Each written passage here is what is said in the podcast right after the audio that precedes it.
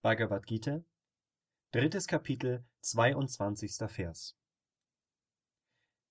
Es gibt nichts in den drei Welten, o Arjuna, das ich tun müsste, und es gibt auch nichts Unerreichtes zu erreichen, und doch handle ich weiter.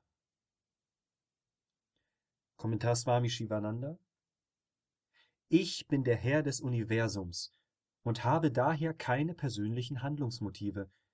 Es gibt für mich nichts zu erreichen, denn ich besitze alle göttlichen Güter, da die Güter des Universums mein sind, und doch handle ich weiter. Warum folgst du nicht meinem Beispiel? Warum strebst du nicht danach, die Menschen davor zu bewahren, den falschen Weg zu gehen, indem du ein Beispiel gibst? Wenn du ein Beispiel gibst, werden die Menschen dir folgen, da du eine Leitgestalt mit edlen Eigenschaften bist.